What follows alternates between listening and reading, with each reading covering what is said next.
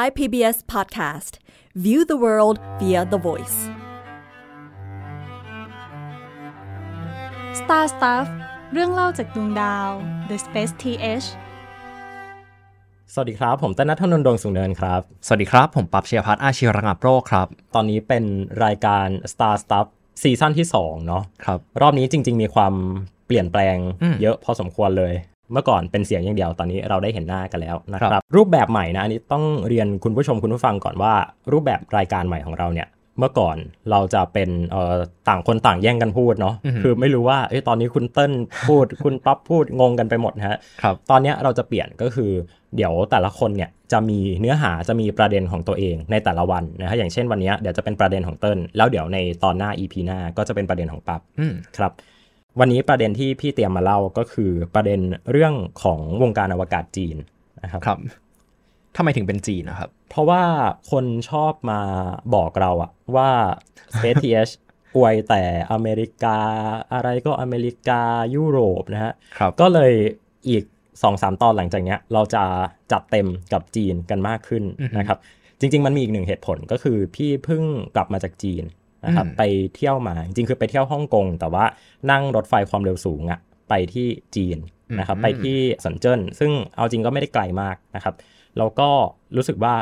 อยากเอาเรื่องราวอะที่ตัวเองได้เจอมาเล่า แล้วยิ่งเรามีความสนใจเกี่ยวกับอวกาศอะก็เลย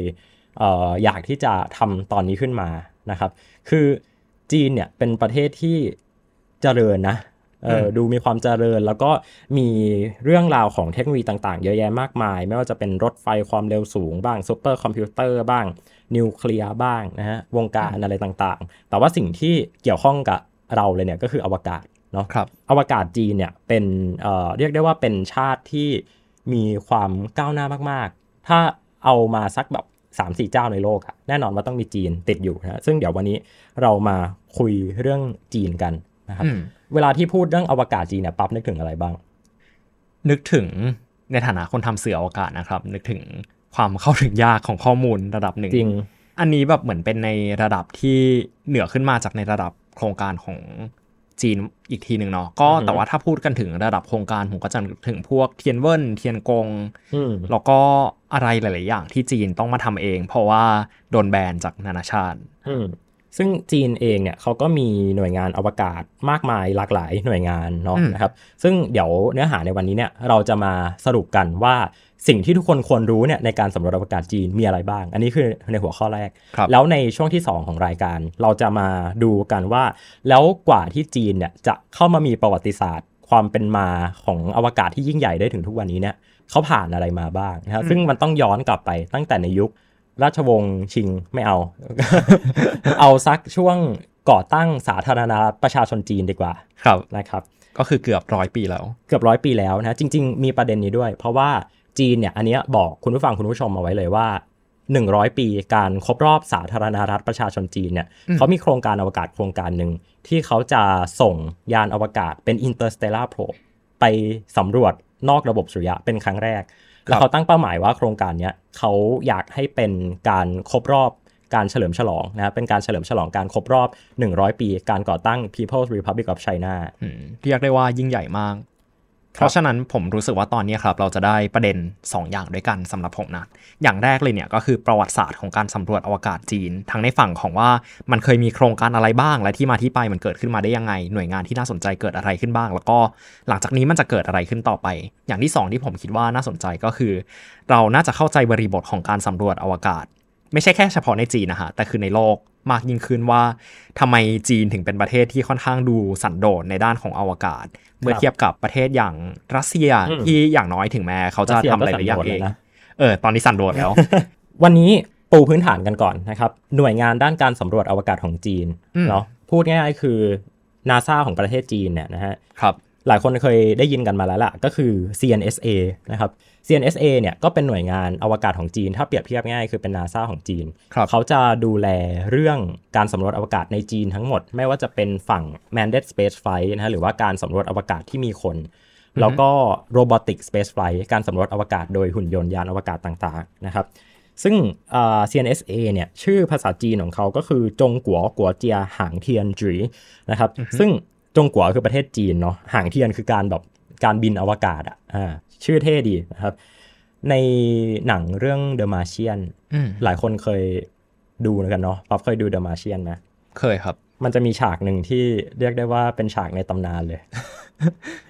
ก็คือฉากที่นาซาไปหาอืม CNSA ครับเป็นประวัติศาสตร์ที่ไม่มีทางเกิดขึ้นได้เนาะนะครับ เพราะว่าสองเจ้านี้เขาไม่ถูกกันนะครับครับแต่ว่านอกจาก CNSA แล้วเนี่ยจีนเองเนี่ย จริงๆแล้วมีหลากหลายหน่วยงานที่ทำเรื่องอวกาศมากเลยนะ คือมันก็จะเหมือนไทยอะที่แบบมีนาริตมีจิสดามีสวทช แต่ละเจ้าเขาก็จะมีหน้าที่แตกต่างกันไปใช่ไหมหน่วยงานอื่นๆที่เราอาจจะเคยได้ยินชื่อกันก็อย่างเช่น Chinese Academy of Science CAS นะฮะอืมเจ้านี้ก็จะเหมือนกับทำงานแนววิจัยหน่อยเนาะมีความเป็นวิจัยนะฮะครับเอ่อ Chinese Academy of Science เนี่ยตอนเนี้ยเขามีความร่วมมือกับสถาบันวิจัยดาราศาสตร์แห่งชาติด้วย ในการที่จะ เอาเอ่องานวิจัยเอาอะไรของคนไทยเนี่ยมาร่วมมือกันสำรวจอวกาศจีน อย่างดาวเทียมเนี่ยโครงการ Thai Space Consortium ของนาริตเขาก็มีความร่วมมือกับจีนเหมือนกันนะครับ โดยเฉพาะตัวดาวเทียม TSCP หรือว่า TSC Pathfinder เนี่ยที่เป็นตัวดาวเทียมยุคบุกเบิก ยุคเริ่มต้นเนี่ยที่จะถูกสร้างขึ้นมาเนี่ยก็ไปทำร่วมกับ Chinese Academy of Science เหมือนกันครับนะครับ ทีนี้ภารกิจที่จีนทำอยู่ตอนนี้เนี่ย มีอะไรบ้างนะครับอืมเอาที่ทุกคนนึกออกกันง่าย ๆ เลยครับไปดาวอังคาร โครงการเทียนเวินอือฮึนะครับ เทียนก็คือฟ้าเนาะอือฮึทียนแปลว่าท้องฟ้าเวินคือคำถาม ตั้งชื่อภารกิจเท่เนาะคำถามสู่ท้องฟ้านะครับเทียนเวินก็เป็นยานอวกาศของจีนนะครับ มียังมีลำเดียวอยู่ ต้องรอดูว่าจะมีเทียนเวินสองไหมแต่ตอนเนี้ยเทียนเวินหนึ่งเนี่ยไปลงจอดบนดาวอังคารเรียบร้อยแล้วอือฮึกลายเป็นชาติที่สอง ที่สามารถส่งยานอวกาศไปลงจอดที่ดาวอังคารได้สำเร็จ ในวันที่ 14 พฤษภาปี 2021 ที่ผ่านมาอืนะครับมอันเนี้ย JPL กรีดร้องเลย เมื่อก่อน JPL นะ Jet Propulsion Laboratory ของ NASA เนี่ย เป็นเพียงแค่หน่วยงานแรกที่ส่งยานไปลงจอดดาวอังคารสำเร็จ ครับ แต่ตอนนี้จีนสำเร็จแล้วเป็เป็นนชาชาติติที่ที่สสอองงก็รอดูแล้วกันว่าใครจะเป็นชาติที่สามแล้วก็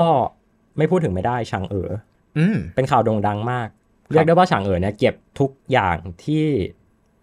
ที่สำคัญของดวงจันทร์เลยนะ ตั้งแต่การทำ sample return การไปเก็บหินกลับมาที่โลกเนาะ sample return ครับการไปลงจอดที่ฟาไซต์ด้านไกลของดวงจันทร์นะครับ การไปตั้งสถานีรีเลย์สัญญาณนะครับ คือพอเราจะส่งยานไปลงจอดที่ด้านไกลของดวงจันทร์เนี่ยที่มันไม่ได้หันกลับมาที่โลก มันจะต้องมีตัวอุปกรณ์ที่ใช้ในการรีเลย์สัญญาณเนาะครับอันนี้จีนเขาก็ไป วางดาวเทียมเอาไว้ที่ด้านหลังของดวงจันทร์เพื่อที่จะ relay สัญญาณกลับมาที่โลก คือมันศักยภาพในการไปดวงจันทร์นี่คือแบบต้องยอมเขาอะคือมันก็เป็นปัญหามานานเหมือนกันนะครับ หลายสิบปีได้เรื่องที่เวลาไปด้านไกลของดวงจันทร์แล้วมันจะขาดการติดต่อสัญญาณ พอนึกภาพว่ามันโดนดวงจันทร์บังอะครับ ก็คือภารกิจหรือว่าดาวเทียมเมื่อก่อนเวลาไปด้านไกลของดวงจันทร์ก็คือ ต้องรอมันโคจรกลับมาถึงจะติดต่อได้ แต่ว่าพอ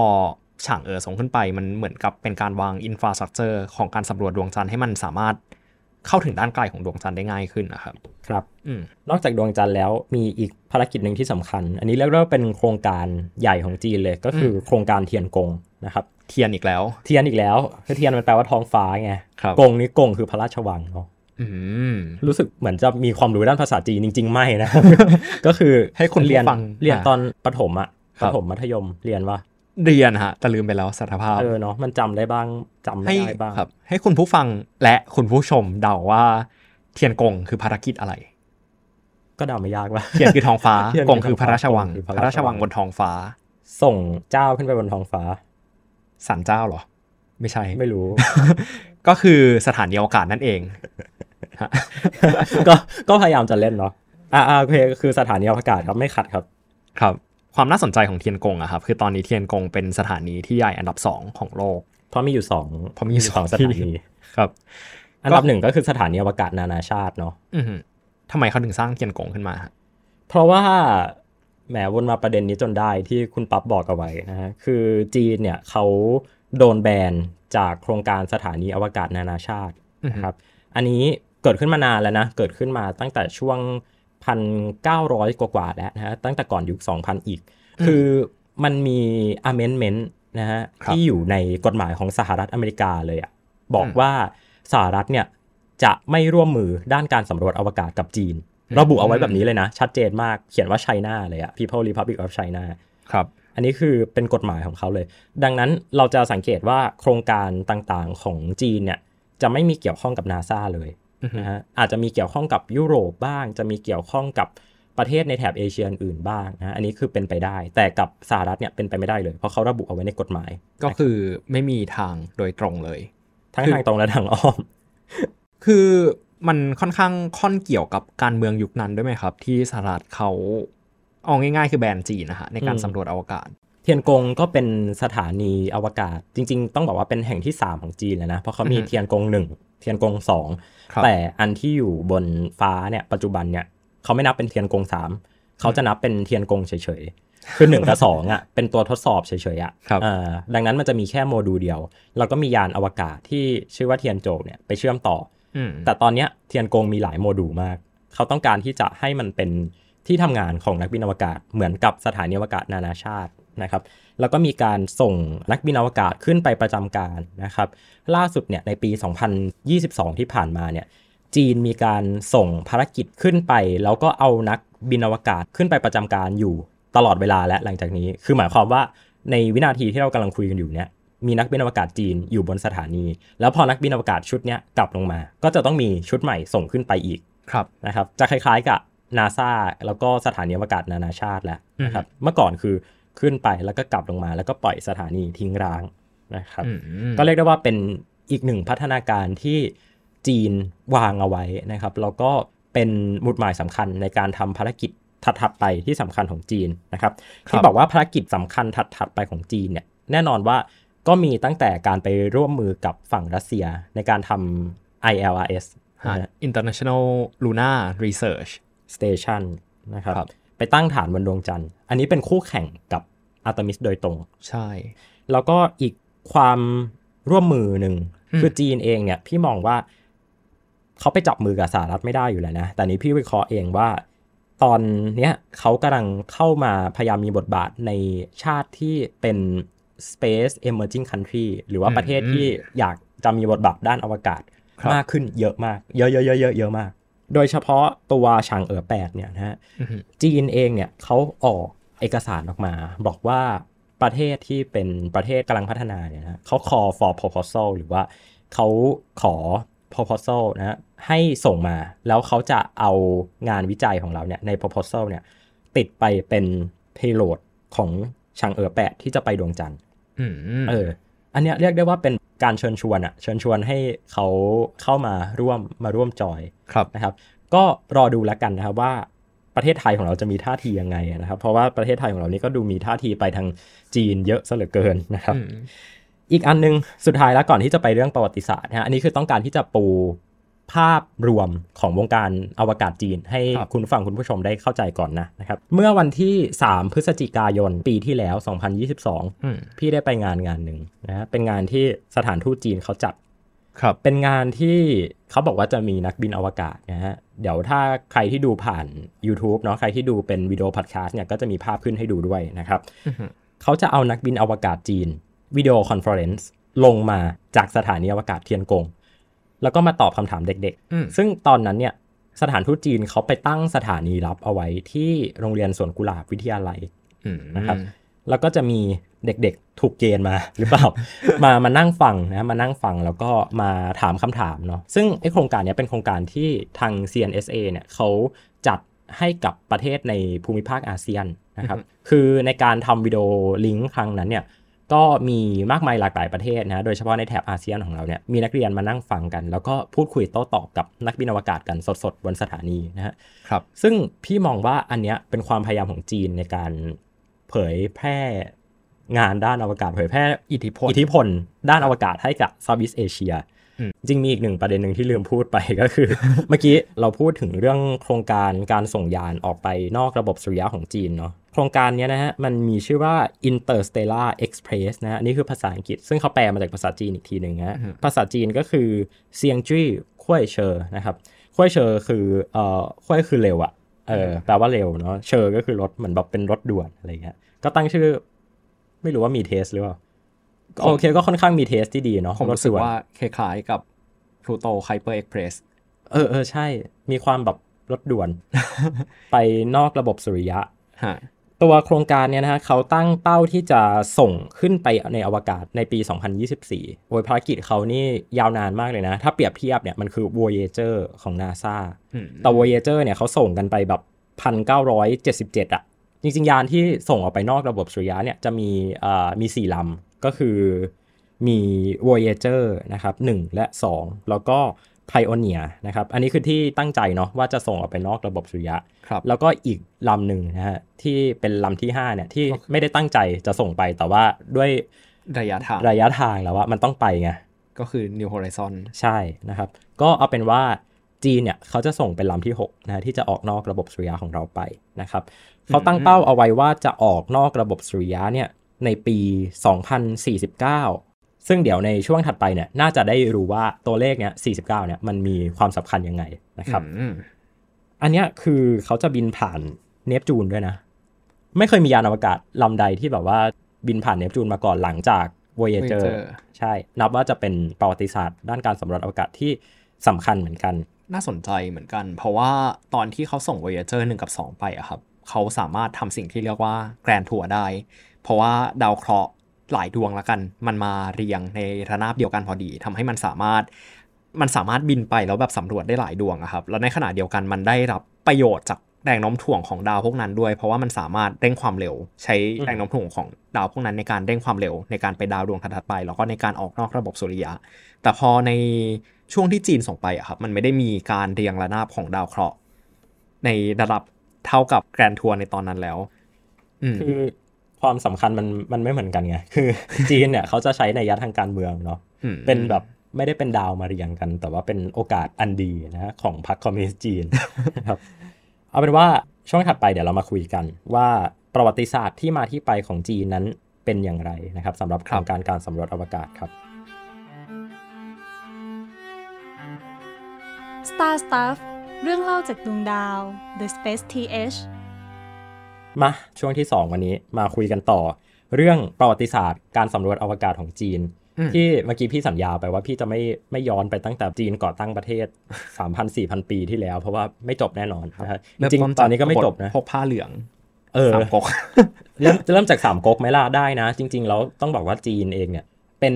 เจ้าแรก ๆ ที่มีการทำจรวดอะอืมเออ แต่ตอนนั้นก็จะเป็นแบบมันคือบั้งไฟอะมันเป็นจรวดเชื้อเพลิงแข็งอะอื้อหือเอาเป็นว่า ข้ามมาช่วงช่วงยุคที่เรา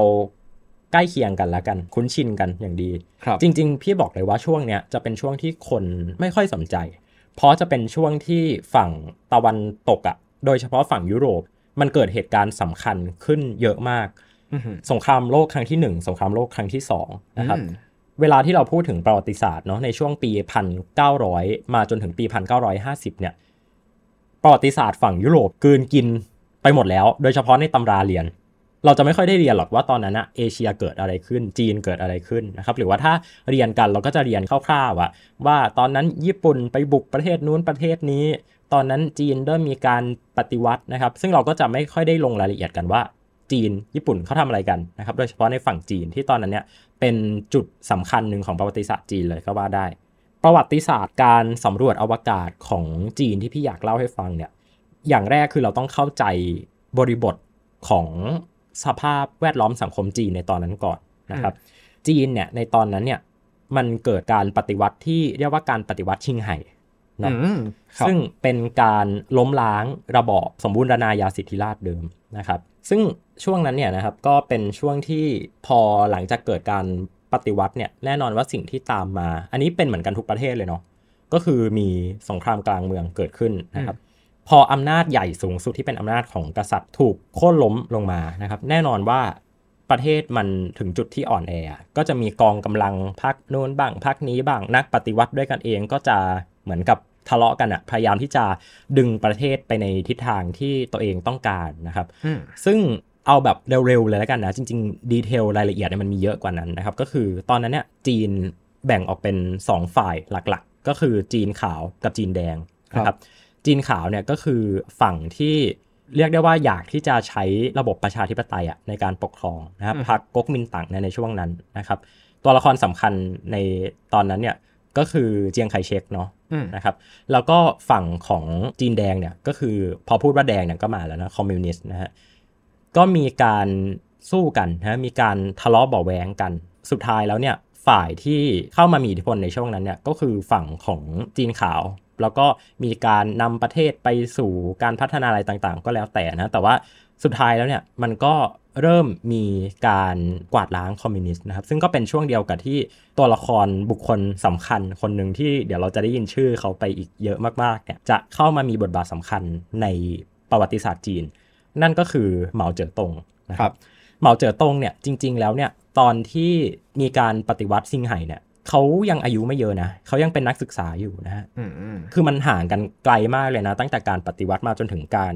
ที่เหมาเจ๋อตงเนี่ยก่อตั้งสาธารณรัฐประชาชนจีนเนี่ยคือมันห่างกันแบบ 30 กว่าปีอะอืมเออ ดังนั้นเราอาจจะแบบงงนิดนึงว่าเอ้ยตอนนั้นคือแบบเหมาเจ๋อตงมีบทบาทเลยหรือเปล่าจริง ๆ ไม่นะฮะตอนนั้นเนี่ยเหมาเจ๋อตงเนี่ยได้เข้ามามีบทบาทในพรรคคอมมิวนิสต์จีนนะครับคือเริ่มต้นไต่เต้ามาจากการเป็นที่ปรึกษามาจนสุดท้ายที่เขาได้เป็นประธานในที่สุด นะครับ ซึ่งประวัติศาสตร์จีนช่วงนั้นเนี่ยก็จะเป็นช่วงประมาณปี 1930 เป็นต้นมานะครับไปจนถึงประมาณ 1940 นะครับอืมในช่วงนี้ก็จะเป็นช่วงสงครามกลางเมืองครับ ทีเนี้ยในตอนนั้นเนี่ยพรรคคอมมิวนิสต์อะป๊อปเขาเหมือนกับจะแพ้อะคืออืมก็ยังไม่ได้แพ้แบบถาวรอะแต่ว่าแพ้ในเชิงอุดมการณ์แล้วก็โดนไล่เข้าป่า คล้ายๆ กับประเทศไทยเหมือนกันเนาะต้องมีแบบว่าฝั่งคอมมิวนิสต์ก็จะโดนแบบไล่เข้าป่านะไปตั้งกองกำลังอะไรก็แล้วแต่นะฮะ ประวัติศาสตร์จีนแล้วเนาะจากพอดแคสต์อวกาศนะครับ ทีเนี้ยในตอนนั้นเนี่ยเหมาเจ๋อตงเนี่ยเขาก็ไปรวบรวมเอากองกำลังของชาวนาเนี่ยเหมือนก็เข้าไปเผยแพร่ลัทธิคอมมิวนิสต์ให้กับชาวนานะครับครับภายใต้การเดินทางการเดินทางหนึ่งที่ชื่อว่าลองมาร์ชอืมอืมลองมาร์ชเนี่ยภาษาจีนเนี่ยเขาจะเรียกว่าฉางเจิง ตามชื่อเลยคือเป็นการเดินทางที่ยาวไกลนะครับ ถามว่าทำไมต้องเดินทางทำไมไม่อยู่กับที่ เพราะตอนนั้นเนี่ย คอมมิวนิสต์จีนเนี่ยโดนไล่เข้าป่าแบบไล่แล้วไล่อีกจนเขาถอยร่นนะครับไปตั้งกองกำลังใหม่ทางตอนเหนือของจีนอืมแล้วมันเป็นระยะการเดินทางแบบหลายพันกิโลเมตรมาก ๆ เดินทับด้วยเท้านะฮะในตอนนั้นเนี่ยครับแล้วระหว่างทางเนี่ยเหมาเจ๋อตงก็จะไปช่วยชาวนาในการทำไร่ไถนา แล้วก็ช่วงเย็นก็จะเลี้ยงอาหาร และระหว่างที่เลี้ยงอาหารไปเนี่ยเหมาเจ๋อตงก็จะพูดเผยแพร่ลัทธิคอมมิวนิสต์นะนะฮะอืมทำให้กองทัพคอมมิวนิสต์ของจีนในตอนนั้นเนี่ยมันเติบโตขึ้นใหญ่อย่างขึ้นมากเรื่อยๆนะครับครับ อันเนี้ย ถามว่าทำไมเราถึงได้เน้นย้ำประวัติศาสตร์ตรงนี้ ก็เพราะว่าชื่อ Long March เนี่ยหรือว่าฉางเจิงเนี่ยเป็นชื่อที่จีนเนี่ยเอามาใช้ในการตั้งเป็นชื่อจจรรววดดครับถูกต้องหลายคนสงสัยว่าอะไรคือ Long March ทำไมต้อง Long March นะครับแล้วทำไมตัวย่อในจรวดจีนเนี่ยเวลาเขาเขียนชื่อจรวดเนี่ยทำไมเขาไม่เขียนเป็น LM ทำไมเขาเขียนเป็น CZ อืมจริงๆ CZ ก็คือฉางเจิงที่เป็นตัวอักษรพิงยินเป็น romanization ของ ภาษาภาษาจีนจีนครับใช่นะฮะคือที่มาที่ไป ทีนี้พอหลังจากที่เหมาเนี่ยเขาไปรวบรวมเอากองกำลังมาได้เนี่ยนะฮะตอนนั้นเนี่ยเขาก็นำกองกำลังเนี่ยมายึดประเทศจีนกลับได้ในที่สุดนะครับ ส่วนเจียงไคเชกก็โดนไล่ไปไต้หวันเนาะอย่างที่เรารู้ประวัติศาสตร์กัน อันนี้คือประวัติศาสตร์คร่าวๆเนาะนะครับครับแล้วหลังจากนั้นเนี่ยจีนก็ปกครองโดยระบอบคอมมิวนิสต์มาโดยตลอด โดยที่เขาตั้งประเทศครั้งแรกในปี 1949 นะครับอือฮึ 1949 นับว่าเป็นจุดเริ่มต้นของ People's Republic of China ดังนั้น 100 ปีถัดมา จีนต้องการที่จะส่งยานอวกาศไปนอกระบบสุริยะ อันนี้ก็เพื่อเฉลิมฉลองในโอกาสครบรอบ 100 ปีการก่อตั้งสาธารณรัฐประชาชนจีนนั่นเอง ครับ เท่เนาะ ผมรู้สึกว่าจีนเป็นประเทศที่ใช้สัญญาทางการเมืองอืมในการสำรวจอวกาศเยอะมากห รือถ้าพูดกลับกันก็คือใช้อวกาศเป็นเครื่องมือในการสื่อสารทางการเมืองอะครับ คือมันเป็นแนวคิดที่ไม่ได้บอกว่าดีหรือไม่ดีนะ แต่ว่ามันทำให้เห็นชัดเจนมากว่าอืมอวกาศมันผูกติดกับการเมืองอย่างชัดเจนมากครับ อย่างน้อยคือสมมติเราถอดสมองออกมาจากภาพของสหรัฐอเมริกาหรือฝั่งรัสเซีย ซึ่งก็ต้องย้ำอีกทีว่าโอเค มันก็ผูกติดกันแต่ว่าฝั่งจีนเนี่ยมันเห็นได้ชัดมาก ว่าอืมไม่ว่าจะเป็นการตั้งชื่อจรวดเองก็ตาม แบบการตั้งชื่อว่าลองมาร์ชตามชื่อทางประวัติศาสตร์ หรือว่าการตั้งชื่อยานหลายอย่าง ที่ผมรู้สึกว่ามันสื่อถึงอุดมการณ์มากครับ อย่างเช่นเทียนกงเทียนเวินอืมว่าโอเคท้องฟ้าพระราชวังคำถาม แล้วก็ 2049 ที่จะส่งยานออกไปนอกระบบสุริยะ ก็เพื่อฉลองร้อยปี การทำแบบเนี้ยพี่ว่ามันคล้ายกับประเทศจะเรียกว่าเป็นประเทศได้ไหมเป็นประเทศที่เคยมีอยู่ในประวัติศาสตร์และกันประเทศหนึ่งสหภาพนะครับโซเวียตถูกต้องนะครับ จีนเนี่ยต้อง บอกไว้อย่างนี้เลยว่าเขาเนี่ยได้รับอิทธิพลในด้านการสำรวจอวกาศมาจากสหภาพโซเวียตค่อนข้างเยอะอืมมากแต่ว่าในในตอนนั้นเนี่ยที่พี่ยกชื่อของสหภาพโซเวียตมาพูดเนี่ยก็เพราะว่าประธานเหมาของเรานะครับเหมาเจอตรงเป็นคนที่มีทั้งสตาลิน แล้วก็เลนินเนี่ยเป็นไอดอลมากอือหือๆจะสังเกตว่าประธานเหมาเนี่ยเขา FC แบบ FC มีความเชิดชูบูชาการปฏิวัติบอลเชวิกของรัสเซียมากๆอืมแล้วก็เอาหลากหลายวิธีการน่ะมาใช้รวมถึงแบบการทำ propaganda อะไรต่างๆกันนะครับ ทีนี้สิ่งที่พี่อยากจะเล่าให้ฟังก็คือเออในตอนนั้นเนี่ยถ้าเราเปรียบเทียบกับประวัติศาสตร์ของฝั่งตะวันตกตอนสงครามเย็นเนี่ยปี 1950 ตอนนั้นเนี่ยเริ่มมีการที่รัสเซียกับสหรัฐเขาเริ่มแบบฟาดฟันกันแล้วนะครับ ตอนสงครามโลกครั้งที่สองก็ยังใช่เป็นพันธมิตรกันอยู่ ใช่ เริ่มฟาดฟันกันแล้วนะครับ พอเริ่มฟาดฟันกันเนี่ย ตอนนั้นรัสเซียอเมริกาเริ่มตั้งเป้าหมายว่าจะส่งยานอวกาศไปโคจรรอบโลกแล้วนะครับอือฮึซึ่งทางด้านของสหภาพโซเวียตก็สามารถที่จะส่งยานอวกาศไปโคจรรอบโลกได้ ในช่วงก่อนปี 60 นะครับ ก็คือปี 1957 58 59 เนี่ย หลังจากเนี้ยเป็นยุคของการสำรวจอวกาศแล้วนะครับ ครับ แต่ว่า สหภาพโซเวียตต้องบอกว่าเขาเป็นประเทศอุตสาหกรรมอะอืมนึกออกปะคือคอมมิวนิสต์แบบอุตสาหกรรม ในขณะที่จีนเนี่ยจะเป็นคอมมิวนิสต์แบบคอมมิวนิสต์ชาวนาอือหือเห็นว่าภาพมันต่างกันเนาะคือรัสเซียคนทำงานในโรงงานอุตสาหกรรม แต่จีนเนี่ยคือยังเป็นชาวไร่ชาวนาอยู่เนี่ย ความท้าทายของเหมาเจ๋อตงในตอนนั้นเนี่ยนะครับในการที่จะทำให้จีนเป็นประเทศที่พัฒนาได้เนี่ยก็คือ เขาจะต้องมีนโยบายที่เข้ามาสนับสนุนกิจกรรมด้านการสำรวจอวกาศ วิทยาศาสตร์อะไรก็ตามแต่นะครับ แต่ว่ามันไม่ work อืมเพราะว่าคนยังแบบยังทำไร่ไถนากันอยู่เลยอะดังนั้นการศึกษาด้านวิทยาศาสตร์ในตอนนั้น จะไม่เป็นที่นิยมมาก จะไม่เป็นที่แพร่หลายมาก แต่สิ่งที่เป็นตัวเร่งปฏิกิริยา โครงการอวกาศของจีนเลยเนี่ยในตอนนั้นเนี่ยก็คือ การทำขีปนาวุธข้ามทวีปอืมเห็นปะคือวิทยาศาสตร์จะสำคัญรองลงมา ซึ่งเดี๋ยวมันจะสำคัญในยุคหลัง แต่จีนตอนนั้นเนี่ยด้วยความที่เฮ้ยต้องการเป็นมหาอำนาจ ต้องการที่จะยืนด้วยตัวเองให้ได้นะฮะตามนโยบายของเหมาเจ๋อตงในตอนนั้น ดังนั้นเป้าหมายแรกของเขาเนี่ยก็คือการทำหนึ่งคือระเบิดนิวเคลียร์ครับสองก็คือขีปนาวุธข้ามทวีปให้ได้โหนะครับงานสำรวจอวกาศของสามชาติใหญ่ จีน รัสเซียอเมริกา เริ่มมาจากขีปนาวุธข้ามทวีปหมดเลย ถูกต้อง ตอนนั้นเขามีโครงการเลยนะฮะชื่อเขาเท่มากเขาบอกว่าในตอนนั้นเนี่ยจีนจะต้องทำระเบิดนิวเคลียร์ให้ได้อย่างน้อย 2 ลูกอืมและส่งดาวเทียมให้ได้อย่างน้อย 1 ดวงอืมอ่าโครงการของเขาเนี่ยมันชื่อว่าเหลี่ยงต้านอี้ซิงเหลี่ยงคือ 2 ต้านคือระเบิดอะอี้ซิงซิงคือดาวนะครับ ก็คือเอาระเบิดมา 2 ลูก เอาดาวเทียมมา 1 ดวงนะครับ ซึ่งโครงการเนี้ยเกิดขึ้นในช่วงประมาณปี 1956 ก่อนหน้าที่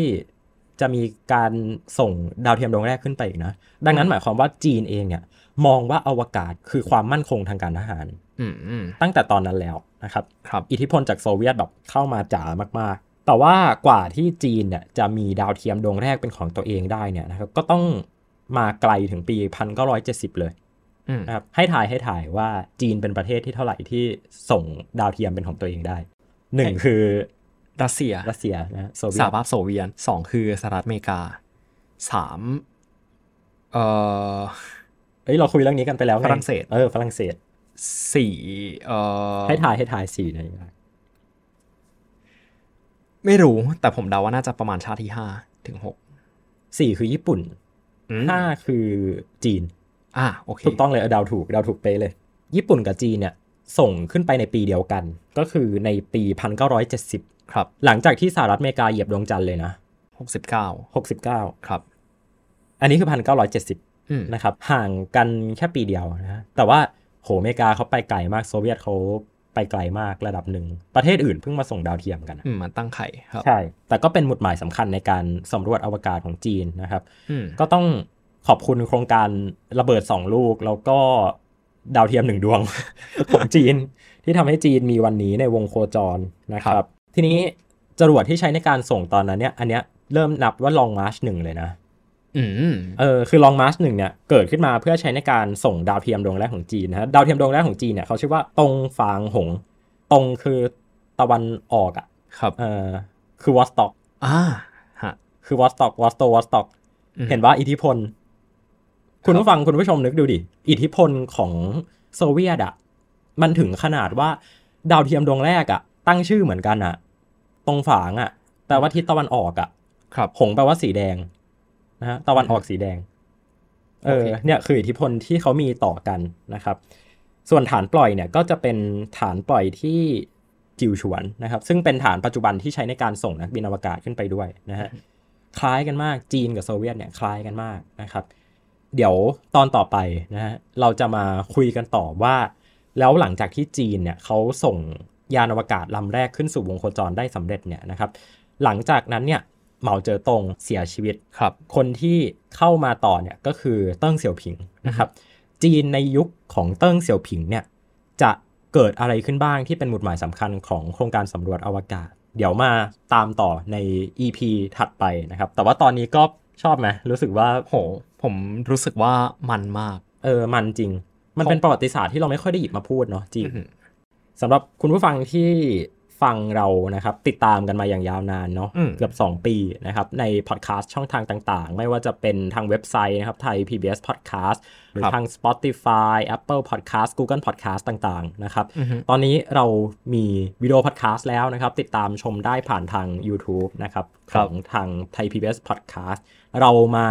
คุยกันนะครับ ทุกสัปดาห์เลยจะสลับกันบ้าง เป็นของเติ้ลของปั๊บครับก็มาติดตามกันนะครับ วันนี้ผมเติ้ลนัทนนท์ดวงสูงเนินครับ ผมปั๊บชัยพัฒน์อาชีวระงับโรคครับ ลาคุณผู้ฟังคุณผู้ชมทุกคนไปก่อนสวัสดีครับ สวัสดีครับ Star Stuff เรื่องเล่าจากดวงดาว The Space TH